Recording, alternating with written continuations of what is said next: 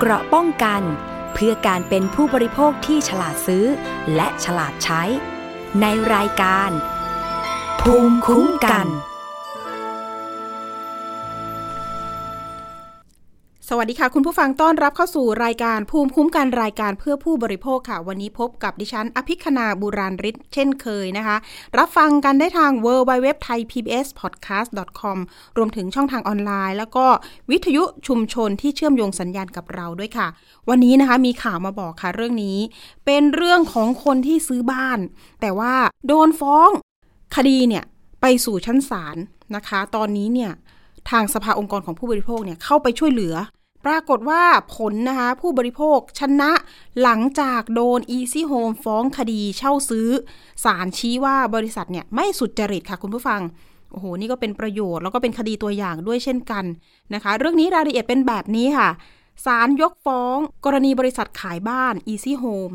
ฟ้องผู้บริโภคผิดสัญญาเช่าซื้อนะคะชี้ว่าบริษัทเนี่ยดำเนินธุรกิจโดยไม่สุจริตทางด้านสภาของผู้บริโภคนะคะเร่งสคบ ออกประกาศควบคุมสัญญาเช่าซื้ออสังหาริมทรัพย์ด้วยเช่นกันนะคะเรื่องนี้จากกรณีที่สภาผู้บริโภคได้รับเรื่องร้องเรียนเกี่ยวกับปัญหาการเช่าซื้อบ้านที่ยังไม่ปิดจำนองนะคะกับบริษัท อีซี่ โฮม และก็มีผู้บริโภคหลายรายนะคะที่ถูกบริษัทเนี่ยฟ้องร้องเป็นคดีความผิดก็คือเรื่องของสัญญาค่ะซึ่งสภาของผู้บริโภคนะคะได้ให้คำปรึกษาแล้วก็ให้ความช่วยเหลือผู้บริโภคด้านคดีอย่างต่อเนื่องเลยนะตั้งแต่ปีสองพันห้าร้อยหกสิบสี่เป็นต้นมาเลยค่ะล่าสุดเนี่ยมีข้อมูลเมื่อช่วงยี่สิบสามธันวาคมที่ผ่านมานี่เองทางทนายความนะคะที่ช่วยเหลือประชาชนนะคะเป็นนายเวียนโพตะกาวนะคะทนายความเพื่อการคุ้มครองผู้บริโภคซึ่งเป็นทนายความที่ดูแลคดีดังกล่าวเขาบอกแบบนี้ค่ะได้ให้ความช่วยเหลือผู้บริโภคที่ถูกฟ้องร้องจากการทำสัญญาเช่าซื้อกับบริษัทดังกล่าวจนกระทั่งศาลพิพากษายกฟ้องว่าอย่างนั้นโดยปัญหานะคะเริ่มจากที่มีผู้บริโภครายดังกล่าวถูกบริษัทไฟแนนซ์ยึดบ้านแล้วก็ที่ดินไปขายทอดตลาดซึ่งเป็นบ้านและที่ดินยังติดหนี้จำนองกับธนาคารแห่งหนึ่งจึงค้นหาวิธีแก้ปัญหาบนอินเทอร์เน็ตว่าอย่างนั้นจนกระทั่งไปเจอนะคะเพจเพจหนึ่งทาง Facebook เป็นเพจที่โฆษณาเรื่องการให้สินเชื่อค่ะอันนี้ในมุมของผู้บริโภคนะคะที่พยายามหาทางออกจึงไปติดต่อนะคะเพื่อปรึกษาท้ายที่สุดจึงตกลงให้เพจดังกล่าวช่วยประมูลบ้านพร้อมที่ดินและนำมาทำสัญญาเช่าซื้อกับผู้บริโภคอีกครั้งหนึ่งโดยทำสัญญากับผู้บริโภคในชื่อบริษัทอีซี่ Home นะคะหลังจากทำสัญญาเช่าซื้อแล้วผู้บริโภคได้ผ่อนชำระค่างวดกับบริษัทนี้นะคะอย่างต่อเนื่องเลยค่ะนับตั้งแต่เดือนตุลาคมสองพันห้าร้อยหกสิบสามจนถึงมกราคมสองพันห้าร้อยหกสิบหกจำนวนยี่สิบเจ็ดงวดคิดเป็นเงิน สี่แสน บาทแต่ในเวลาต่อมาค่ะผู้บริโภคกลับถูกธนาคารฟ้องนะคะฐานความผิดก็คือผิดหนี้จำนองทำให้ทราบว่าตลอดระยะเวลาที่ผ่านมาบริษัทนี้ไม่ได้ชำระหนี้กับธนาคารดังกล่าวทางทนายความก็อธิบายต่อนะคะว่าสภาองค์กรของผู้บริโภคเข้าไปช่วยเหลือด้านคดีนำเรื่องร้องเรียนที่สภาผู้บริโภคได้รับไปเป็นหลักฐานในคดีจนกระทั่งเมื่อช่วงสิบสี่ธันวาคมที่ผ่านมานี้นะคะศาลจังหวัดพิษณุโลกนัดฟังคำพิพากษาและตัดสินยกฟ้องค่ะและให้บริษัทคืนเงินตามจำนวนที่ผู้บริโภคผ่อนไปโดยวินิจฉัยว่าบริษัทดำเนินธุรกิจโดยไม่สุจริตและผู้บริโภคไม่ได้ผิดเงื่อนไขสัญญาเช่าซื้อเนื่องจากนับตั้งแต่ประมูลซื้อทรัพย์ขายทอดตลาดไปในราคาประมูล สามหมื่น บาทและนำมาทำสัญญาเช่าซื้อในราคา หนึ่งล้านสี่แสน บาทผู้บริโภคได้ผ่อนชำระหนี้กับบริษัทมาโดยตลอดว่าอย่างนั้นแต่บริษัทกลับไม่เคยไปไถ่ถอนกับธนาคารค่ะซึ่งมองว่าเป็นการเอาเปรียบผู้บริโภคมาตลอดตั้งแต่เริ่มทำสัญญานะคะคดีนี้เกิดขึ้นจึงสามารถใช้เป็นคดีตัวอย่างและนำแนวของศาลอื่นที่เคยพิจารณาคดีในลักษณะนี้มาเป็นแนวในการนำสืบคดีได้ซึ่งจะเป็นประโยชน์ต่อผู้บริโภครายอื่นๆที่ประสบปัญหาในลักษณะเดียวกันต่อไปคุณภัทรกรที่ปุญญรัตน์นะคะเจ้าหน้าที่ฝ่ายคุ้มครองและพิทักษ์สิทธิผู้บริโภคก็กล่าวเพิ่มเติมนะคะว่าที่ผ่านมาทางสภาได้รับเรื่องร้องเรียนจากผู้บริโภคจำนวนแปดสิบเอ็ดราย เกี่ยวกับปัญหานะคะการทำสัญญาเช่าซื้อบ้านไม่ปิดจำนองกับบริษัท Easy Home แล้วก็ถูกฟ้องร้องเป็นคดีความฐานผิดสัญญาในฐานะผู้เช่าซื้อโดยบริษัทเนี่ยมีพฤติการก็คือไม่ประมูลบ้านที่ติดจำนองเพื่อนำไปขายให้กับผู้บริโภครายใหม่โอ้โหเรื่องนี้สภาผู้บริโภคก็เสนอแนะนะคะยังเขาเรียกว่าเสนอแนะไปยังคณะกรรมการคุ้มครองผู้บริโภคหรือว่าสคบ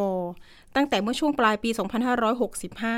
ให้ออกประกาศควบคุมสัญญาเช่าซื้ออสังหาริมทรัพย์และให้ตรวจสอบบริษัท Easy Home ประเทศไทยจำกัดและบริษัทอื่นที่มีลักษณะประกอบธุรกิจแบบเดียวกัน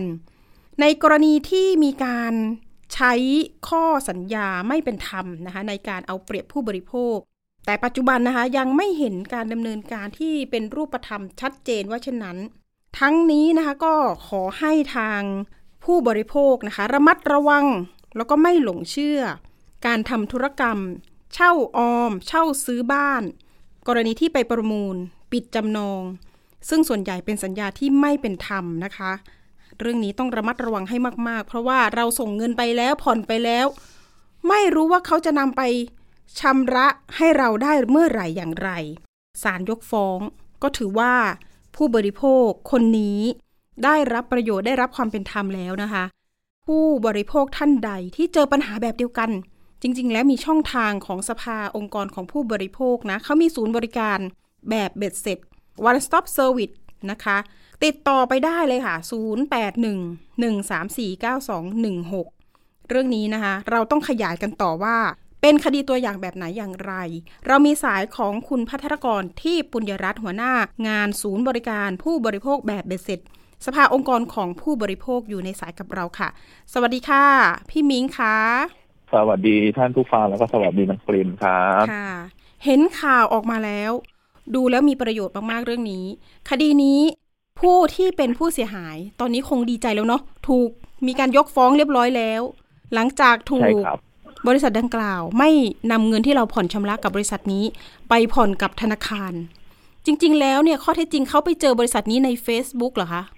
ใช่ครับเอ่อมันจะมีอันนี้เกิดขึ้นที่จังหวัดพิษณุโลกนะครับว่าจะมีตัวแทนเนี่ยเขาเอาเอ่อบ้านที่มานำเสนอขายว่าสำหรับคนที่ไม่มีเอ่อเครดิตที่จะไปผ่อนกู้กับธนาคารสถาบันการเงินนะครับโดยที่คุณอาจจะติดแบ็คลิสต์อะไรก็แล้วแต่เนี่ยคุณสามารถจะมาเช่าซื้อหรือมาเช่าออมกับโครงการของเขาได้นะครับก็คือไปเจอใน Facebook แล้วก็มีการติดต่อประสานกับเซลล์ที่เอ่อมานำเสนอขายอ่ะครับนะโดยปกติเนี่ยในทางปฏิบัติเนี่ยเขาจะเรียกไอ้โครงการเนี่ยว่าเอ่อเช่าซื้อเช่าออมเอ่อบ้านระยะเวลาสัญญายี่สิบปีซึ่งมันมีความเสี่ยงมากๆเลยที่จะได้รับการปฏิบัติโดยไม่เป็นธรรมครับคดีนี้มีผู้บริโภคเห็นบอกว่าร้องเรียนไปทางสภาเนี่ยแปดสิบกว่าคนเลยเหรอคะเอ่อข้อเท็จจริงเนี่ยนะครับถ้าย้อนหลังไปเมื่อปีกว่าๆนะครับถ้าเราเคยเห็นผู้ร้องเรียนเนี่ยมีการดำเนินคดีอาญาด้วยแล้วก็มีการร้องเรียนมาในส่วนของสภาในส่วนที่จะให้ช่วยเหลือคดีทางแพ่งนะครับเพราะว่าก่อนหน้าเนี่ยจะมีบุคคลเนี่ยที่จะทำธุรกิจไปการที่จะไปเอาทรัพย์ที่ติดจำนองแล้วก็เอาไปประมูลแล้วก็เอาบ้านเนี่ยมานำเสนอขายกับผู้บริโภคส่วนหนึ่งที่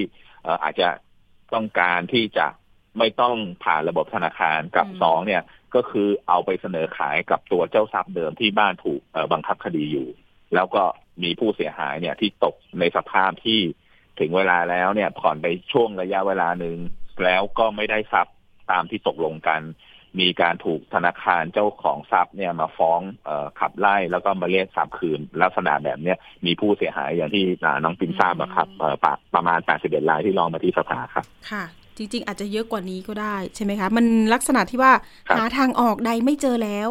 ก็ไปเจอบริษัทแบบนี้ไม่ทราบว่าบริษัทดังกล่าวนี้เค้าจดทะเบียนแบบไหนยังไงดำเนินธุรกิจถูกต้องมั้ยคะเอ่อเค้าจดเป็นนิติบุคคลถูกต้องนะแต่ว่าทุนจดทะเบียนเอ่อเขา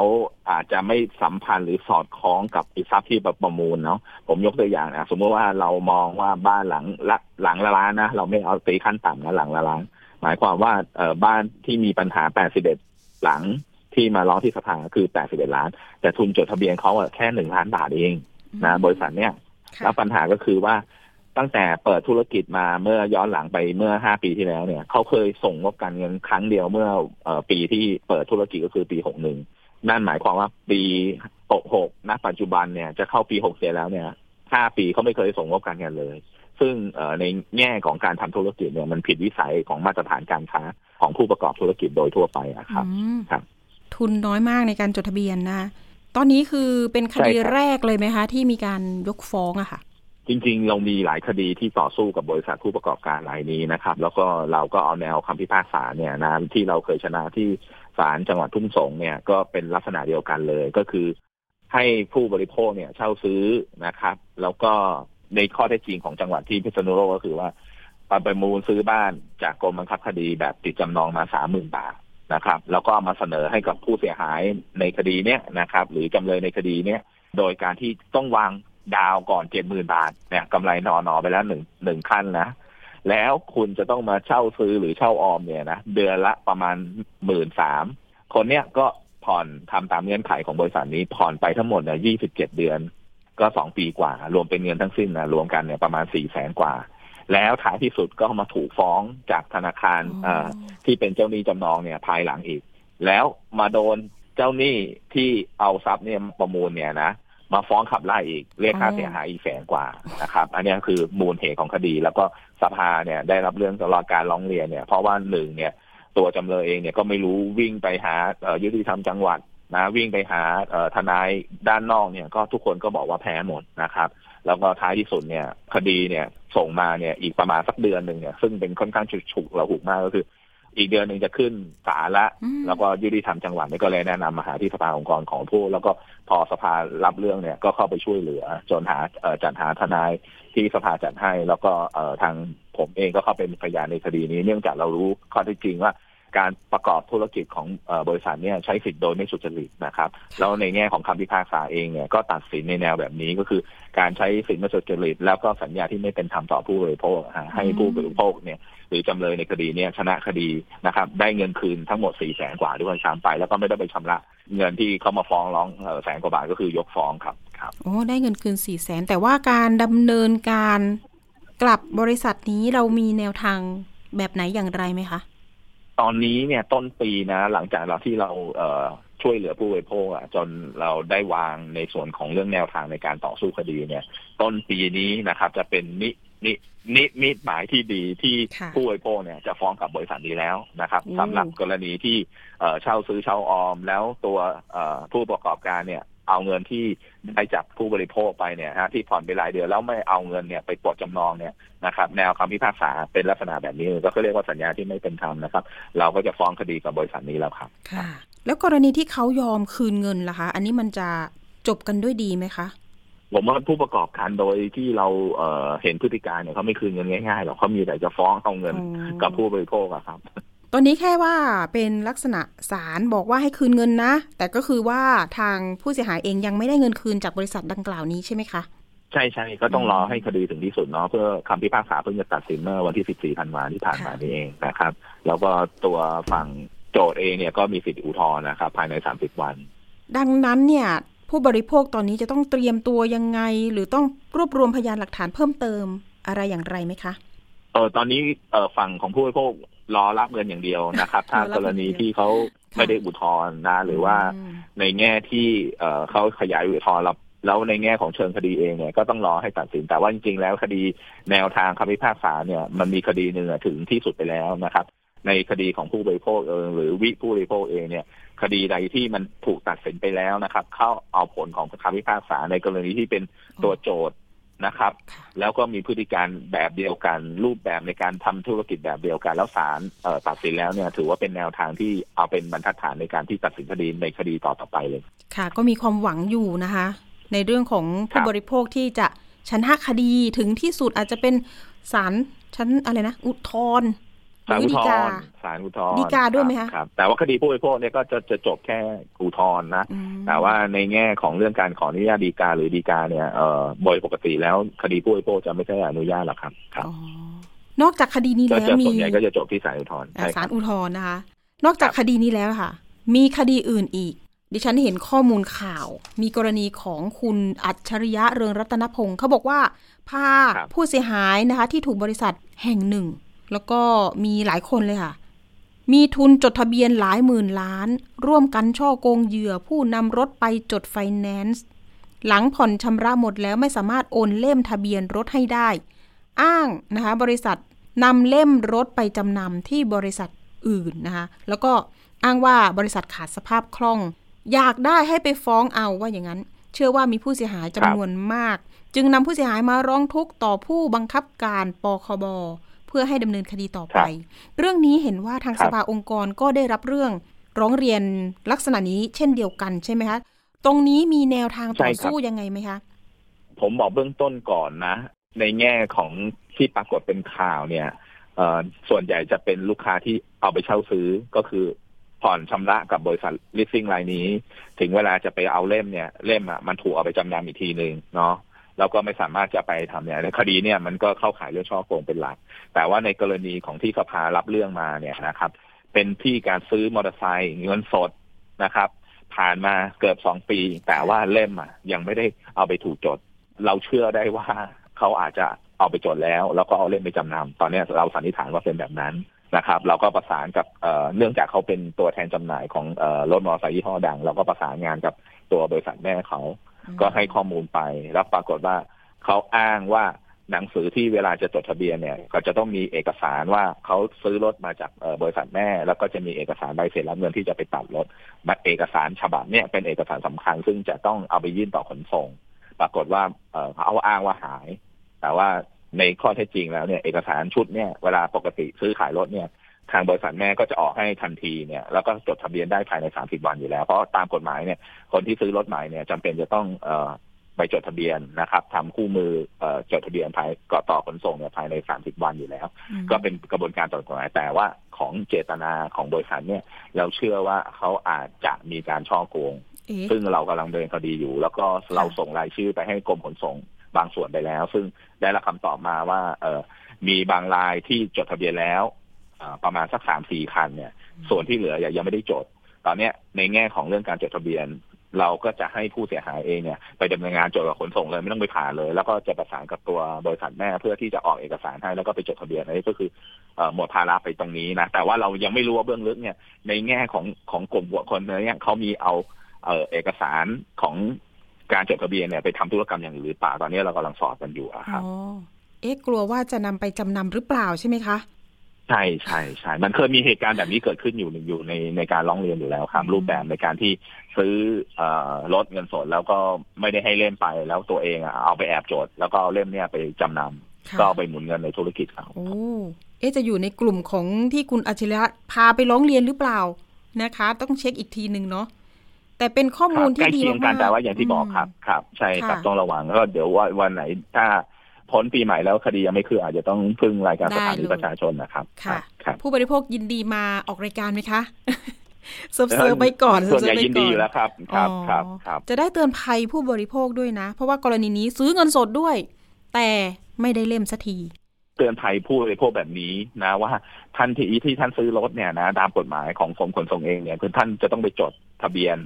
นะครับภายในสามสิบวันแล้วกรณีอย่างนี้ท่านไม่สามารถดำเนินการถ้าท่านซื้อเงินสดนะท่านขอเอกสารจากร้านเลยแล้วก็ไปดำเนินการจดเองเลยก็ได้ไม่จำเป็นต้องให้ร้านไปจดให้อันนี้คือเรื่องที่เราสามารถดำเนินการเองโดยตนเองอยู่แล้วเพียงแต่ว่าที่ผ่านมาเรารู้สึกว่าเออมันจะต้องเป็นหน้าที่ของบริษัทหรือตัวแทนจำหน่ายรถนั้นเนี่ยดำเนินการแต่ข้อได้จริงไม่จำเป็นนะครับท่านไปสามารถจะไปเลือกทะเบียนเองได้ได้ด้วยซ้ำไปอ๋อค่ะปีหน้านะคะเห็นว่าทางสภาองค์กรเองเนี่ยก็ทำงานเชิงรุกนะคะมีนโยบายตรงนี้มาเปิดเผยก่อนได้ไหมคะนโยบายในส่วนของสภาเนี่ยตอนนี้จะมีคอลเซ็นเตอร์นะเอาเป็นสายด่วนดีกว่านะคอลเซ็นเตอร์เดี๋ยวมันจะไปดูฟังเป็นวิชาชีพก็คืออ่ะสายที่เราจะร้องเรียนใช้หมายเลขศูนย์สองใช่นะครับก็จะเป็นหมายเลขหนึ่งห้าศูนย์สองนี่บอกก่อนได้เลยเนาะเพราะว่าเดี๋ยววันที่สิบสองมกราคมเนี่ยจะมีการเปิดตัวอย่างเป็นทางการนะครับก็จะเป็นเลขสี่ตัวก็คือหนึ่งห้าศูนย์สองนะครับเป็นสายด่วนผู้บริโภคที่ผู้บริโภคสามารถจะมาร้องเรียนแล้วก็ประสานงานเอ่อโดยใช้เลขสี่หลักครับก็คือจะใช้ปีหน้าใช่ไหมคะใช่ครับใช่ครับวันที่สิบสองมกราคมนี้ก็เป็นวันดีเดย์ที่ที่เอ่อจะเปิดตัวครับอืมค่ะแล้วข้อมูลของทางสภาผู้บริโภคที่ผ่านมาปีหกหกการร้องเรียนร้องทุกข์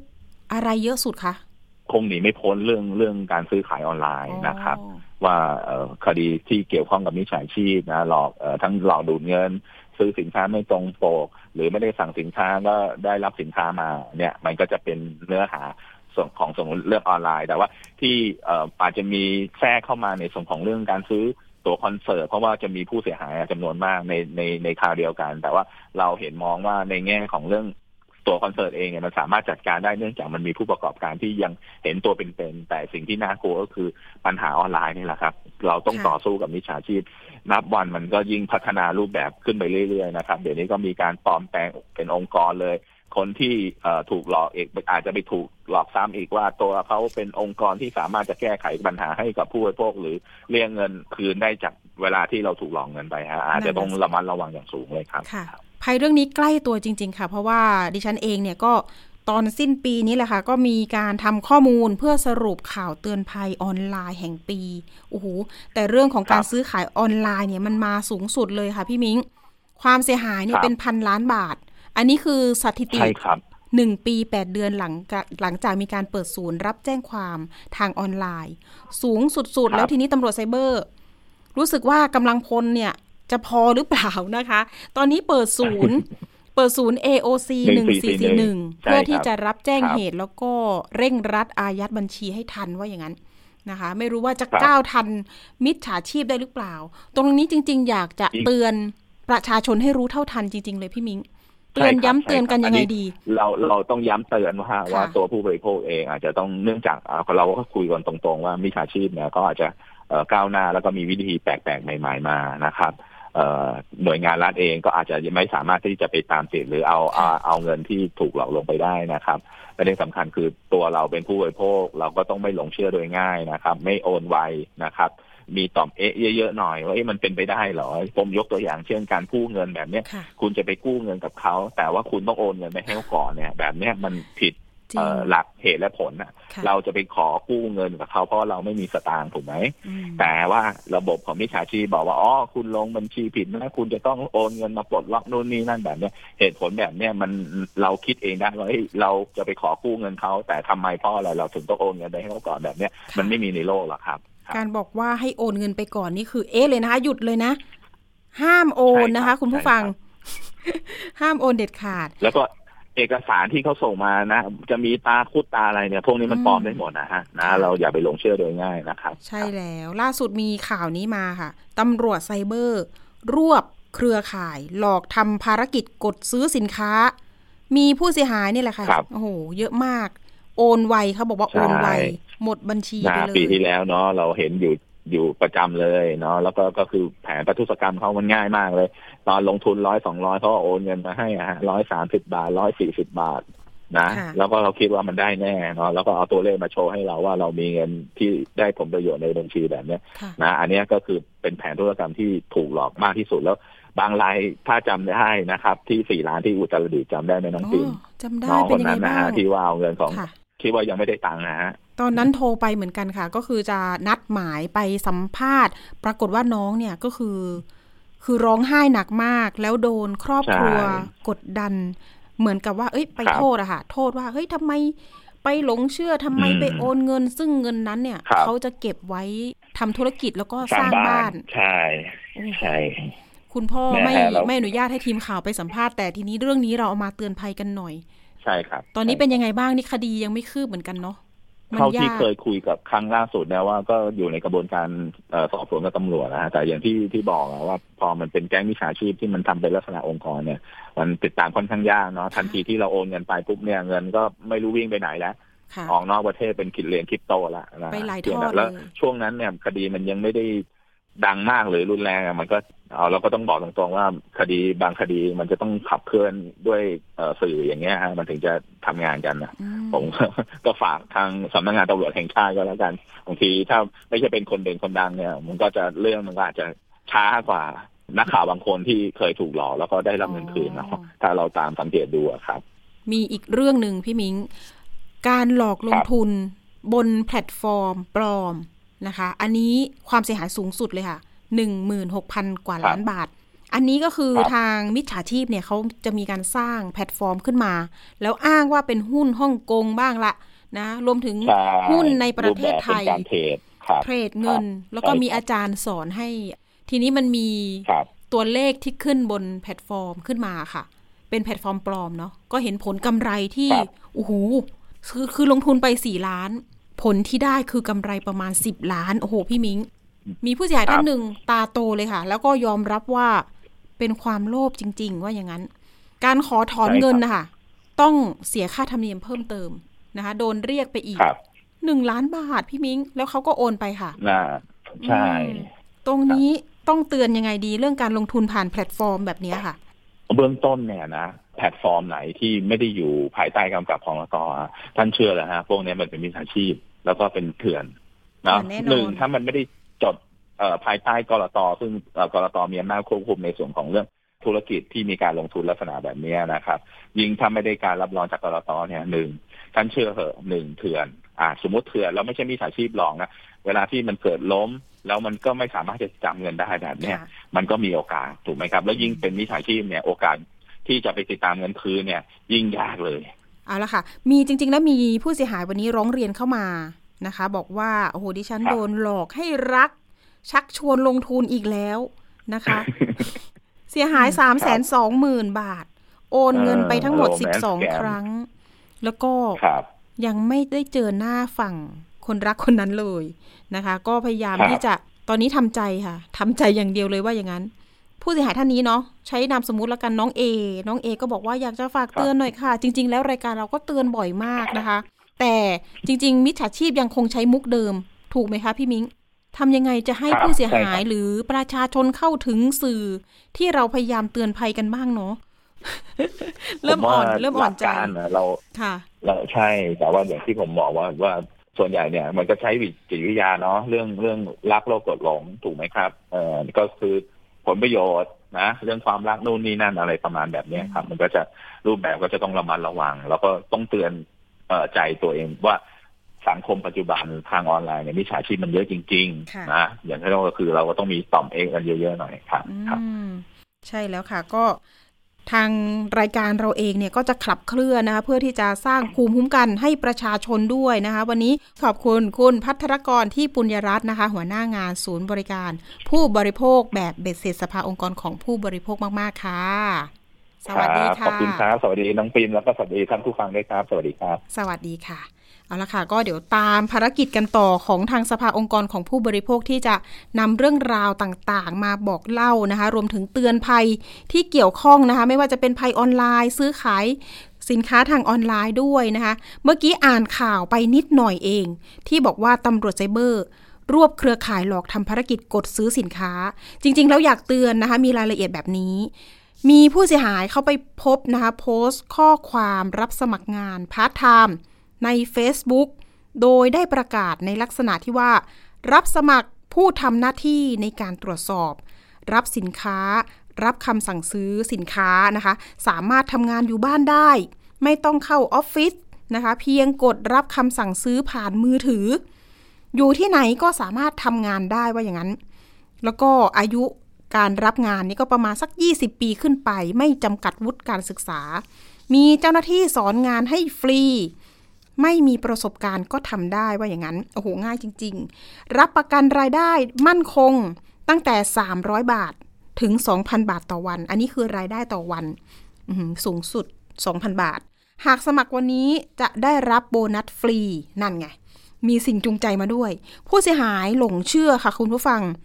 จึงได้กดเข้าไปในลิงก์ที่โพสต์ไว้นะคะต่อมาผู้เสียหายได้แอดไลน์เพื่อพูดคุยกันถึงรายละเอียดของงานโดยมิจฉาชีพจะให้ผู้เสียหายกดรับออเดอร์โดยมีผลตอบแทนเป็นค่าคอมมิชชั่น ยี่สิบถึงสามสิบเปอร์เซ็นต์ ต่อหนึ่งงานผู้เสียหายหลงเชื่อตามนั้นนะคะจึงลงทะเบียนตามขั้นตอนที่คนร้ายแจ้งโดยทางผู้ก่อเหตุเองเนี่ยให้ผู้เสียหายทดลองโอนเงินนะคะไปประมาณหนึ่งร้อยบาทเพื่อทดลองงานจากนั้นผู้เสียหายเข้าไปในลิงก์ที่ผู้ก่อเหตุส่งมาให้เมื่อพบว่ามียอดเงินที่ผู้เสียหายโอนเข้าไปนะคะเป็นเงินหนึ่งร้อยบาทจากนั้นก็จะพบรายการสินค้าที่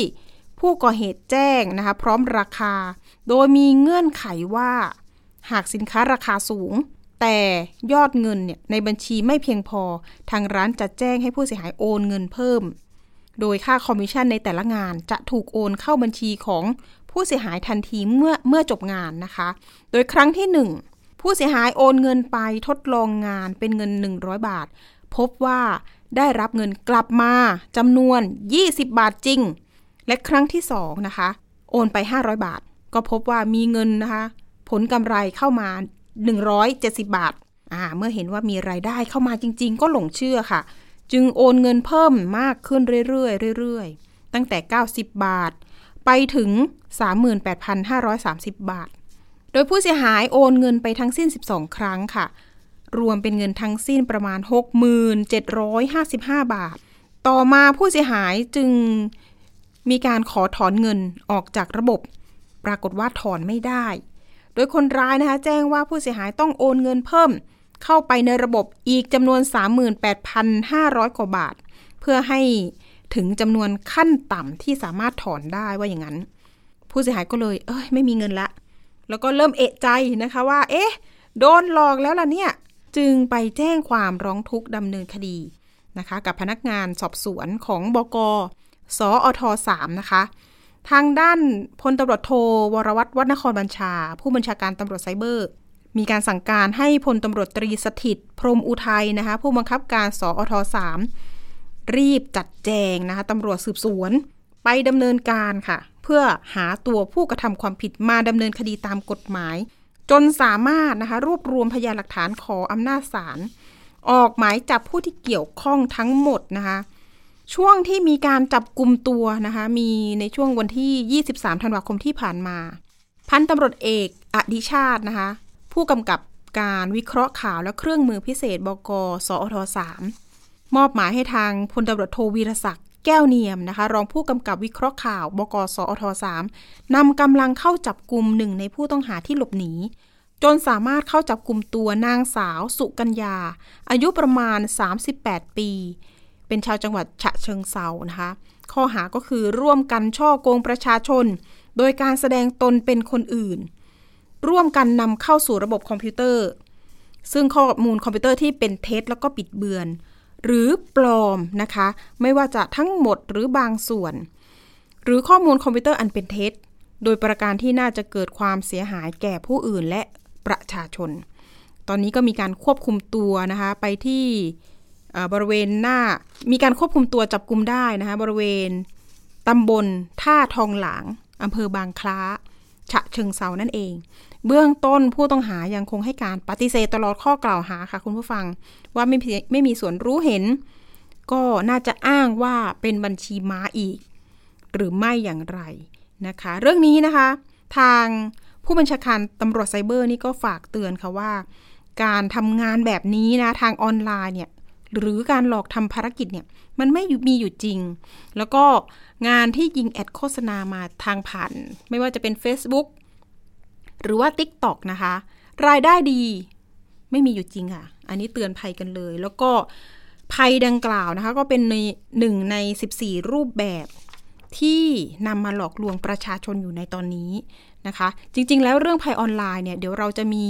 ภารกิจในการทำคอลัมน์แล้วก็เตือนภัยผ่านทางทุกช่องทางไม่ว่าจะเป็น TikTok หรือว่าทางสื่อหน้าจอหมายเลขสามไทย พี บี เอส ของเรารวมถึงร้องทุกข์ลงป้ายนี้ที่ปีหน้าเนี่ยจะไปอยู่ในช่วงของทางออนไลน์แล้วนะคะก็สามารถแจ้งเรื่องร้องเรียนแล้วก็เตือนภัยมาได้เลยวันนี้นะคะน้องๆที่มาฝึกงานกับไทย พี บี เอส ก็มีการรับเรื่องนะรับเรื่องร้องทุกข์ร้องเรียนส่วนใหญ่ก็จะเป็นผู้เสียหายที่โทรเข้ามาเนี่ยถูกหลอกหลอกลงทุนหลอกให้รักไฮบริดสแกมเนี่ยเยอะกว่าอื่นๆด้วยซ้ำไปนะคะตอนนี้เนี่ยถ้าเกิดว่าภัยออนไลน์ในตอนนี้บอกเลยว่าความเสียหาย ห้าหมื่นหนึ่งพัน ล้านบาทเยอะมากๆตอนนี้นะคะไม่ว่าจะเป็นนครบาลหรือว่าทางภูมิภาคของเราเนี่ยหรือว่าสสพอสนนะคะในต่างจังหวัดเนี่ยตอนนี้เขามีนโยบายว่าจะต้องรับแจ้งความให้ทันทีแล้วก็ใส่ใจในเรื่องของคนที่ถูกหลอกออนไลน์เนี่ยมากๆเพราะว่าบางคนสูญเงินไปเนี่ยการที่จะได้เงินคืนมาเนี่ยมันค่อนข้างที่จะมีเปอร์เซ็นต์น้อยมากแล้วคนเหล่านี้นะคะก็จะเขาเรียกว่าคิดสั้นนะคะก็คือไม่อยากให้ซ้ำเติมในเรื่องนี้เนาะ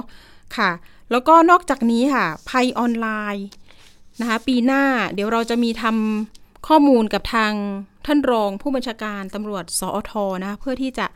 เข้าถึงประชาชนไม่ว่าจะเป็นลงพื้นที่หรือว่าสัญจรรวมถึงทำวัคซีนไซเบอร์นะคะเข้าถึงอสม.ไปเลยอย่างนี้ดีไหมคะเพราะว่าแต่ละภูมิภาคแต่ละจังหวัดตอนนี้คือแก๊งคอลเซ็นเตอร์จะโทรไปที่เบอร์โทรศัพท์แล้วก็หลอกว่าคุณไปกู้เงินคุณมีหนี้รวมถึงแก๊งคอลเซ็นเตอร์ที่แอบอ้างว่าเป็นไปรษณีย์ไทยก็คือยังใช้มุกเดิมยังใช้มุกเดิมมาหลอกลวงประชาชนอยู่นะคะเรื่องนี้จะต้องบอกไปถึงผู้สูงอายุที่อยู่บ้านเพียงลำพังรวมถึงเยาวชนแล้วก็นักเรียนในโรงเรียนด้วยนะคะฝากประชาชนแล้วก็คุณผู้ฟังฝากเตือนลูกๆหลานๆแล้วก็ดูแลผู้สูงอายุที่อยู่บ้านด้วยเพราะว่าตอนนี้เนี่ยภัยทุกช่องทางก็ยังมีอยู่นะคะไม่ว่าจะเป็นหลอกลงทุนหลอกกู้เงินโทรมาข่มขู่ว่ามีคดีฟอกเงินนะคะอันนี้ก็ต้องระมัดระวังกันให้มากๆด้วยนะคะแล้วก็ต้องรู้เท่าทันภัยออนไลน์นะคะแล้วก็อยากให้ผู้บริโภคนั้นต้องรู้เท่าทันไม่ว่าจะเป็นซื้อของออนไลน์การถูกเอารัดเอาเปรียบหรือว่าผลิตภัณฑ์ต่างๆที่เป็นอันตรายต่อการรับประทานเข้าไปเนี่ยมันก็ต้องเช็คกับออยให้ดีที่สุดแล้วก็เว็บไซต์ออยเนี่ยก็ยังบริการประชาชนอยู่อย่าลืมเช็คก่อนที่จะซื้อมารับประทานหรือมาลองทานนะคะเอาละค่ะช่วงต่อไปคิดก่อนเชื่อนะคะกับดร.แก้วกังสดาลอำไพนักพิษวิทยานักวิจัยนะคะและคุณชนาทิพย์ไพรพงศ์วันนี้นะคะมีข้อมูลเรื่องกินใยอาหารให้ได้ประโยชน์ต่อสุขภาพควรทำอย่างไรไปติดตามกันค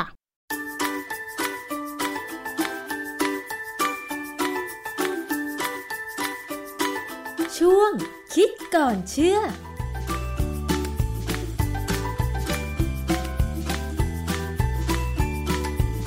พบกันในช่วงคิดก่อนเชื่อกับดร.แก้วกังสดาลอำไพนักพิษวิทยากับดิฉันชนาทิพย์ไพรพงศ์นะคะวันนี้เรามาคุยเกี่ยวกับเรื่องของการกินอาหารกันอีกสักครั้งหนึ่งค่ะคุณผู้ฟัง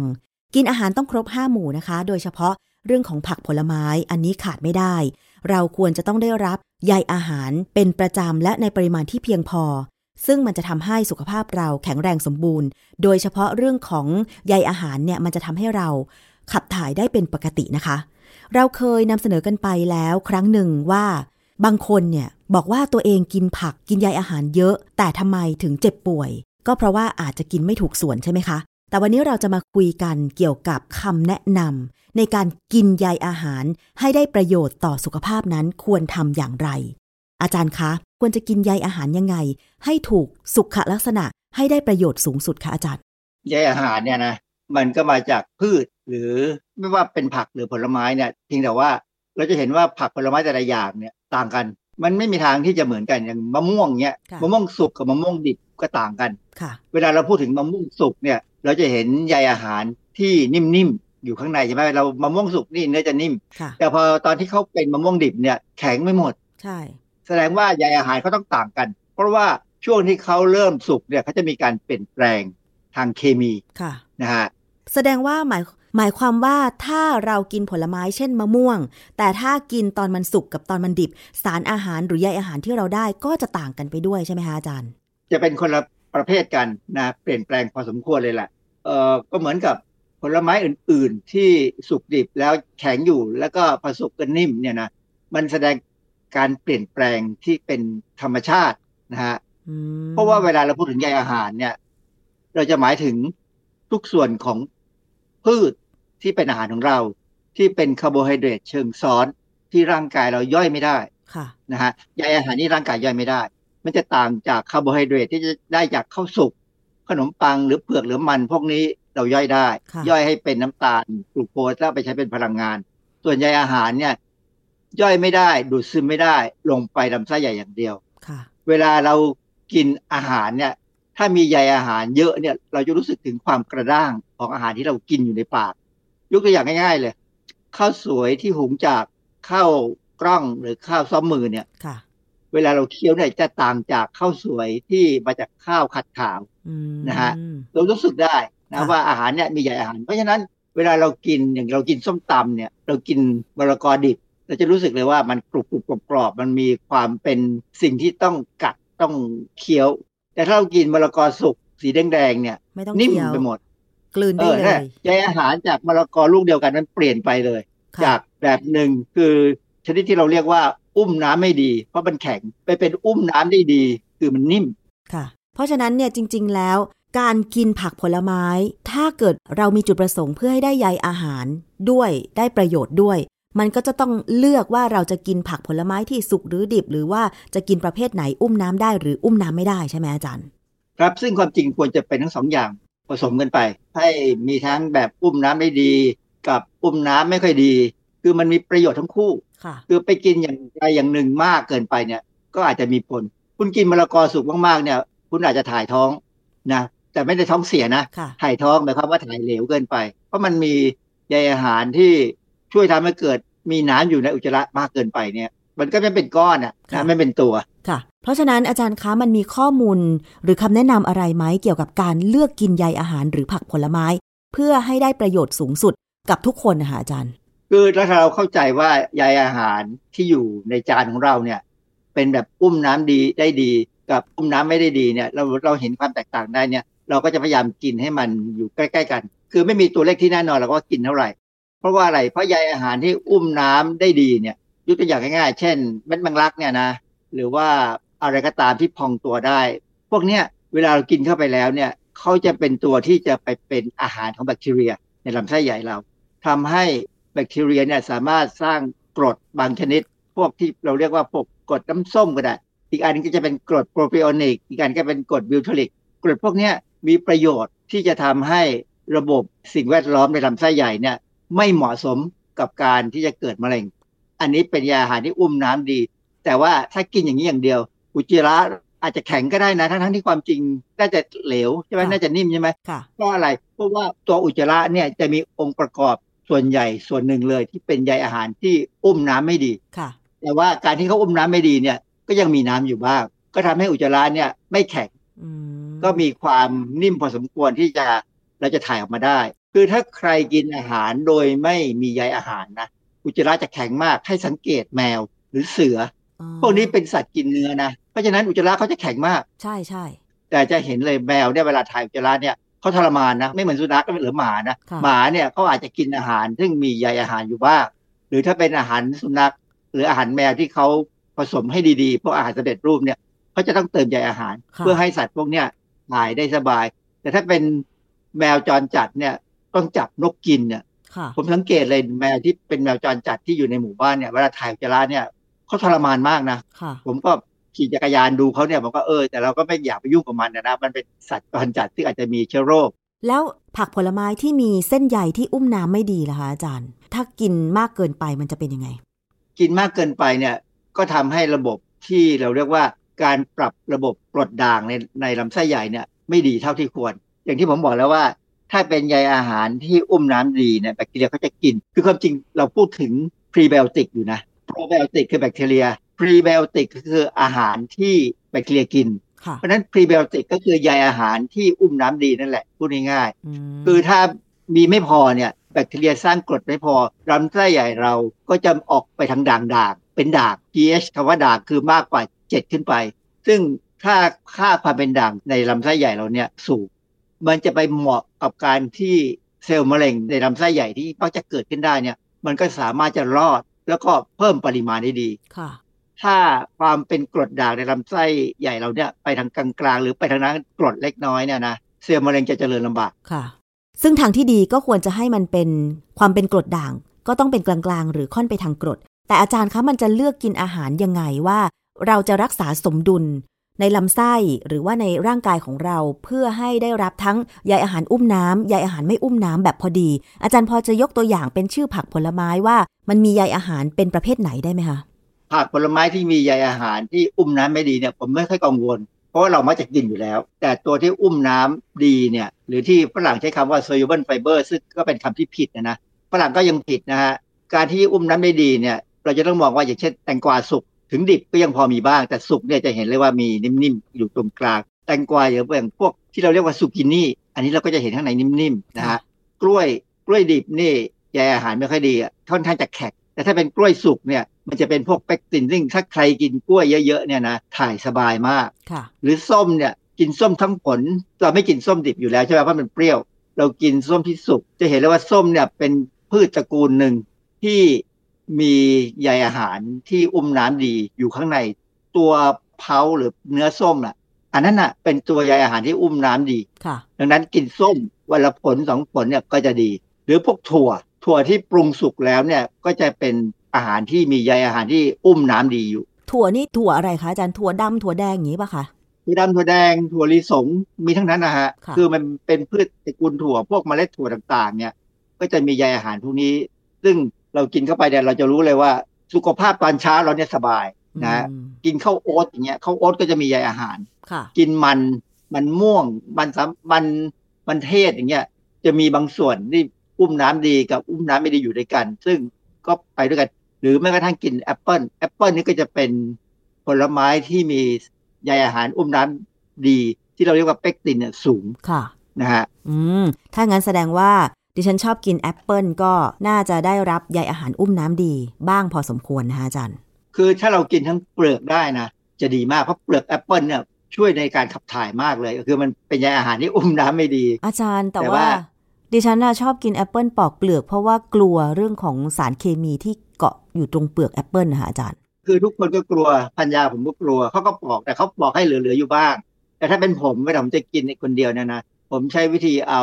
ที่ล้างจานเนี่ยชุบน้ำยาล้างจานถูที่เปลือกเลยคือถ้าถูขนาดนั้นแล้วเป็นฟองฟอดแล้วนะแล้วเราล้างออกให้หมดเนี่ยนะถ้ามันมียาฆ่าแมลงอยู่นะมันอยู่ไม่ได้หรอกเพราะว่ายาฆ่าแมลงเนี่ยเวลาเขาจะพ่นลงไปเนี่ยเขาต้องผสมสารทำให้มันเกาะสารพวกเนี้ยจะเกาะอยู่ที่ผิวใบหรือผิวผลของผลไม้ซึ่งถ้าเราใช้แรงขัดแล้วสารพวกนี้เป็นสารที่ละลายในไขมันดังนั้นเนี่ยน้ำยาล้างจานเนี่ยละลายเอาพวกนี้ออกไปได้แต่ต้องค่อยๆทำเวลาล้างล้างเสร็จแล้วเนี่ยเราจะรู้สึกเลยว่าเปลือกของแอปเปิลเนี่ยมันฝืดอาจารย์แล้วอย่างฝรั่งดิฉันนะคะเมื่อก่อนจะเป็นคนที่ท้องผูกแต่ว่าปัจจุบันเนี่ยก็คือขับถ่าย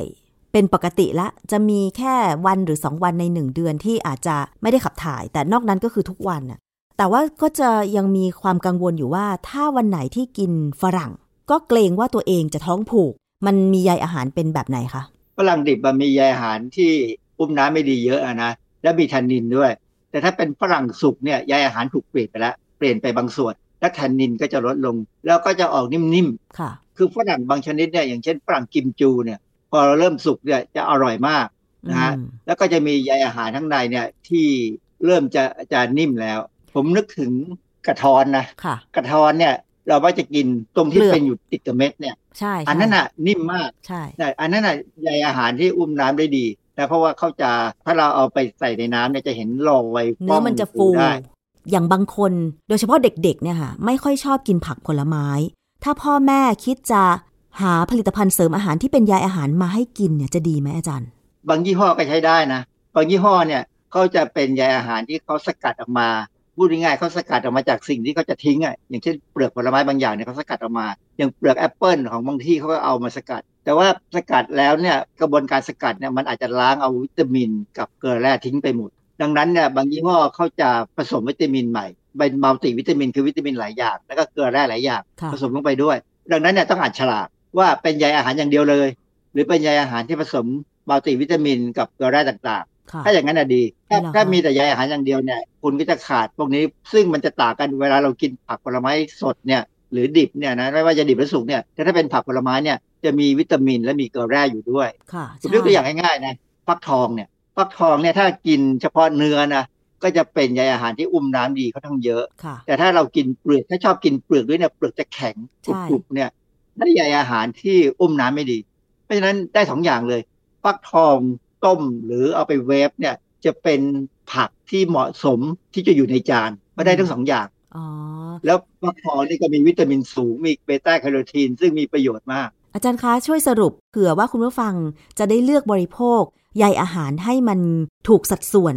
อาจจะมีความเข้าใจเป็นบางอย่างที่ทุกวันนี้เนี่ยชีวิตที่เร่งรีบแล้วก็อาจจะพยายามหาทางลัดในการที่จะกินอาหารอาจารย์จะให้คำแนะนำยังไงคะคืออย่างที่เราเคยพูดตลอดเวลาว่าผักผลไม้ครึ่งจานก็พยายามมองว่ามันมีส่วนนิ่มกับส่วนแข็งประมาณพอๆกันแล้วกันคือมันไม่มีคำตอบที่ชัดเจนเลยว่าจะต้องกินเท่าไหร่เท่าไหร่เนื่องจากว่าแต่ละคนเนี่ยเรามี โปรไบโอติกในลำไส้ใหญ่เนี่ยต่างกันเพราะฉะนั้นก็ต้องการใยอาหารที่อุ้มน้ำดีเนี่ยไม่เท่ากันหรอกแต่ละคนเราต้องลองกินแล้วก็ทดลองดูว่ากินวันนี้แล้วพรุ่งนี้ดีขึ้นไหมถ้ามันดีขึ้นจากเดิมก็อันนั้นจำไว้แต่ถ้ามันแย่ลงไปกว่าเดิมก็ปรับปรุงใหม่เท่านั้นเองนะฮะมนุษย์เราเนี่ยอยู่กับชีวิตเราเนี่ยต้องทดลองตลอดเวลาในเรื่องการกินการทำงานการออกกำลังกายทุกอย่างเนี่ยต้องทดลองถ้ามันยังดีอยู่ทั้งปีเนี่ยไม่ป่วยเลยเนี่ยแสดงว่าที่ผ่านมาเนี่ยเราทำตัวถูกแล้วแต่ถ้าทั้งปีเนี่ยป่วยกระสอบกระแสป่วยบ้างก็แสดงว่าต้องมีอะไรบางอย่างที่ไม่ถูกต้องอาจจะต้องคุยกับหมอนะว่าทำยังไงถึงจะไม่เป็นอะไรเลย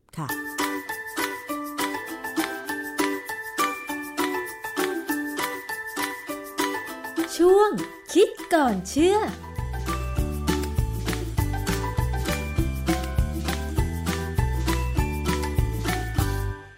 ขอบคุณข้อมูลคิดก่อนเชื่อมากๆค่ะเอาล่ะค่ะวันนี้หมดเวลาสำหรับอภิคณาบุราริศแล้วนะคะเจอกันสัปดาห์หน้าเวลาเดิมวันนี้สวัสดีค่ะติดตามฟังรายการได้ที่เว็บไซต์ ไทยพีบีเอสพอดแคสต์ดอทคอม และ YouTubeไทยพีบีเอสพอดแคสต์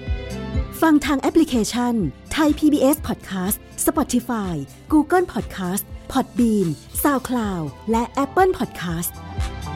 กดติดตามเป็นเพื่อนกันทั้ง Facebook, Twitter, Instagram และ YouTube ไทย พี บี เอส Podcast แค่ฟังความคิดก็ดังขึ้น